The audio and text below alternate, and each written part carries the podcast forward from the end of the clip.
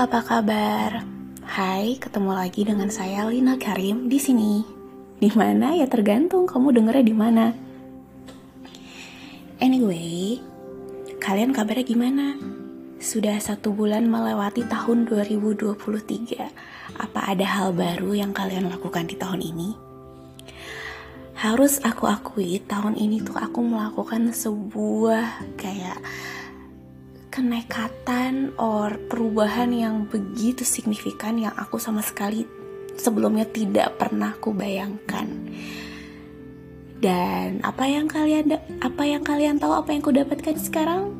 Happy. Padahal belum ada satu tahun, tapi aku merasa happy.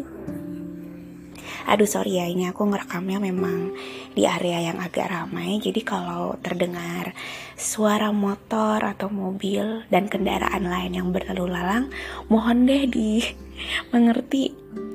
Anyway lanjut lagi. Jadi yes aku happy banget. Kayak awalnya ketika membuat keputusan itu aku merasa kayak khawatir dan takut karena banyak sekali hal yang berkecamuk di pikiran. Kalau misalkan saya melakukan ini nanti bagaimana ke depannya? Apa saya akan baik-baik aja? Aduh, ini benar-benar akan menjadi hal yang amat sangat baru. Apa baiknya memang aku lanjutkan? Dan akhirnya aku lanjutkan, aku tetapkan pilihanku pada keputusan itu dan ya aku sudah menjalaninya selama satu bulan ini. Apa itu? Oke, aku belum sempat belum bisa cerita ya. Tapi ya mungkin suatu hari nanti di lain kesempatan aku akan menceritakan soal hal ini. Anyway, kenapa aku jadi ingin ngobrol soal ini? Ini sebenarnya itu berkaitan dengan apa ya? Jalan hidup itu mungkin berkaitan dengan takdir dan nasib. Pernah kepikiran gak sih kalau apa-apa yang kita lakukan, apa-apa yang kita pilih, meskipun di situ ada bentuk free will dari dalam diri kita, tapi sebenarnya pilihan-pilihan yang sudah ada di depan kita pun sudah ditentukan pun termasuk kecondongan kita untuk memilih hal-hal tersebut juga sudah ditentukan.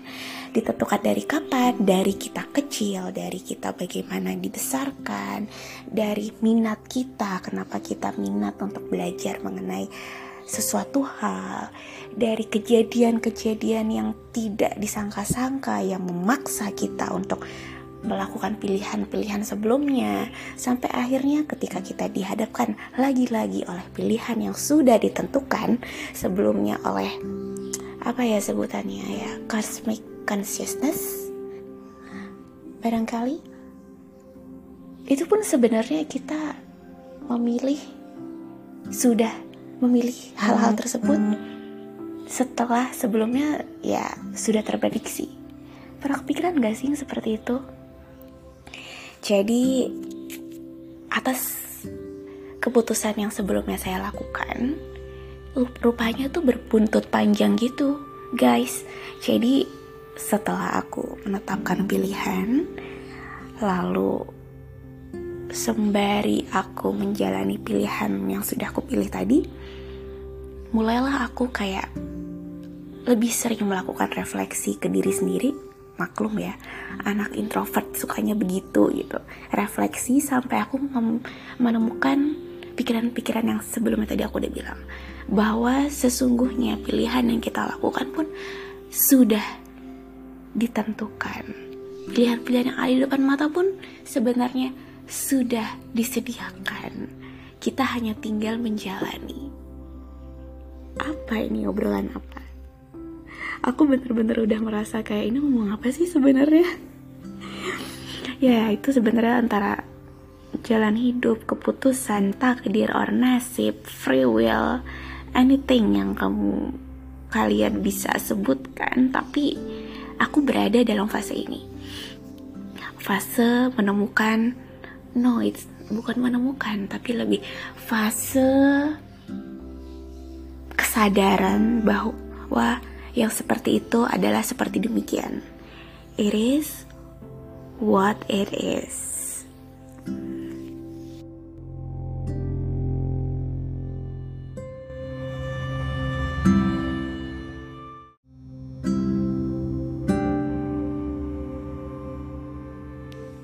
Nah, kalau sudah seperti demikian adanya, jadi kadang tuh suka mikir ya, ngapain gue sedih-sedih? Ngapain gue harus kayak kesel sendiri atas suatu hal gitu? Karena pada dasarnya itu memang akan terjadi dan terjadi sebagaimana mestinya. Bahkan mau kita rencanakan atau mau tidak kita rencanakan, memang seperti itu adanya uh, tadi aku sempet ya sebut soal cosmic consciousness jadi uh, itu aku ngomong secara general aja karena kalau misalnya ngomong yang secara spesifik karena aku adalah muslim maka aku akan berpikir kalau itu sudah kehendak Tuhan tapi kalau misalnya mau lebih ke kayak science banget itu saya pernah nggak sengaja sih kayak baca uh, tulisan soal cosmic consciousness. Cosmic consciousness ini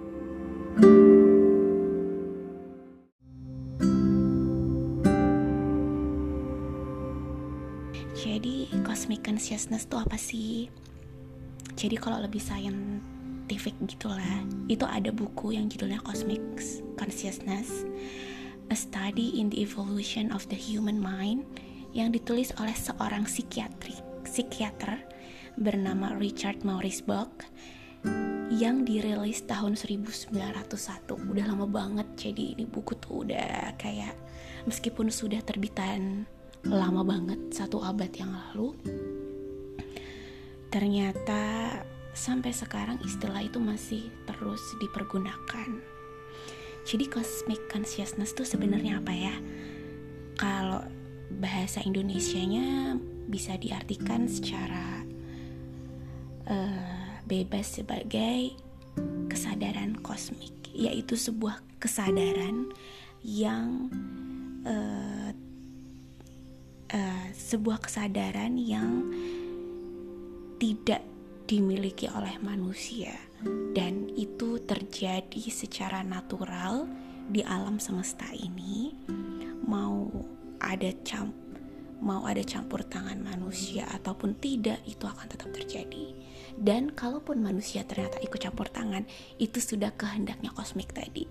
Jadi kayak gimana ya? Ya itulah kayak ada higher ada higher level of consciousness dan yang mana manusia itu sama sekali tidak bisa berkutik akan hal itu. Menariknya di buku ini tuh sang psikiater sendiri itu membagi kesadaran itu menjadi tiga macam. Yang pertama itu kan cosmic consciousness ya, kayak kesadaran tertinggi.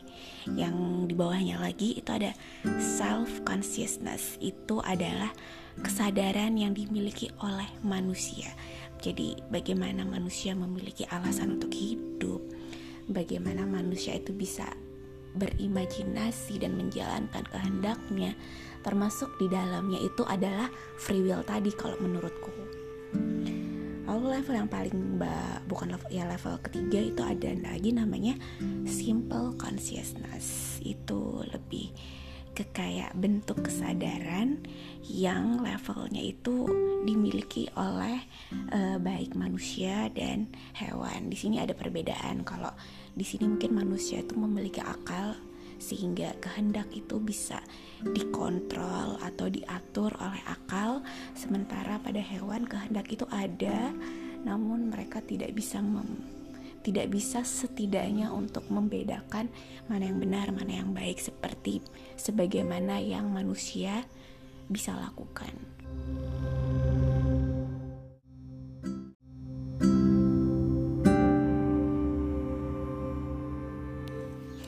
Kenapa ya aku bisa kepikiran soal hal ini? Asli ya, padahal itu buku sudah aku baca dari bertahun-tahun yang lalu dan terus kayak maknanya itu benar-benar baru bisa aku mulai dalemi ya baru belakangan ini.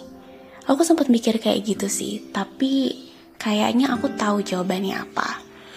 Jawabannya lebih kepada hal yang belum ada momen yang tepat yang membuatku untuk berpikir mengenai hal ini secara lebih dalam.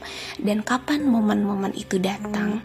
Momen-momen itu bisa datang menurutku itu lebih ketika kita tuh mengalami suatu kondisi atau um, sedikit guncangan dalam guncangan emosi di hidup. Jadi dari situ biasanya kita manusia kayak secara naluriah, secara natural akan mulai berpikir mengenai makna dari kejadian-kejadian yang sempat menggoncang uh, emosi tadi. Dan dari situ langsung berbuntut panjang deh sampai akhirnya muncul dah ini obrolan di sini di podcast ini. Oke, jadi begitu aja kali ya podcast kali ini. Aku coba, aku juga sekarang kayak udah mulai menemukan pace yang enak untuk bisa memulai podcast lagi. Semoga teman-teman terhibur dan senang atau harapannya sih sedikit mendapat sebuah ide atau pencerahan dari podcastku ini. Sampai ketemu lagi di episode berikutnya. Dadah.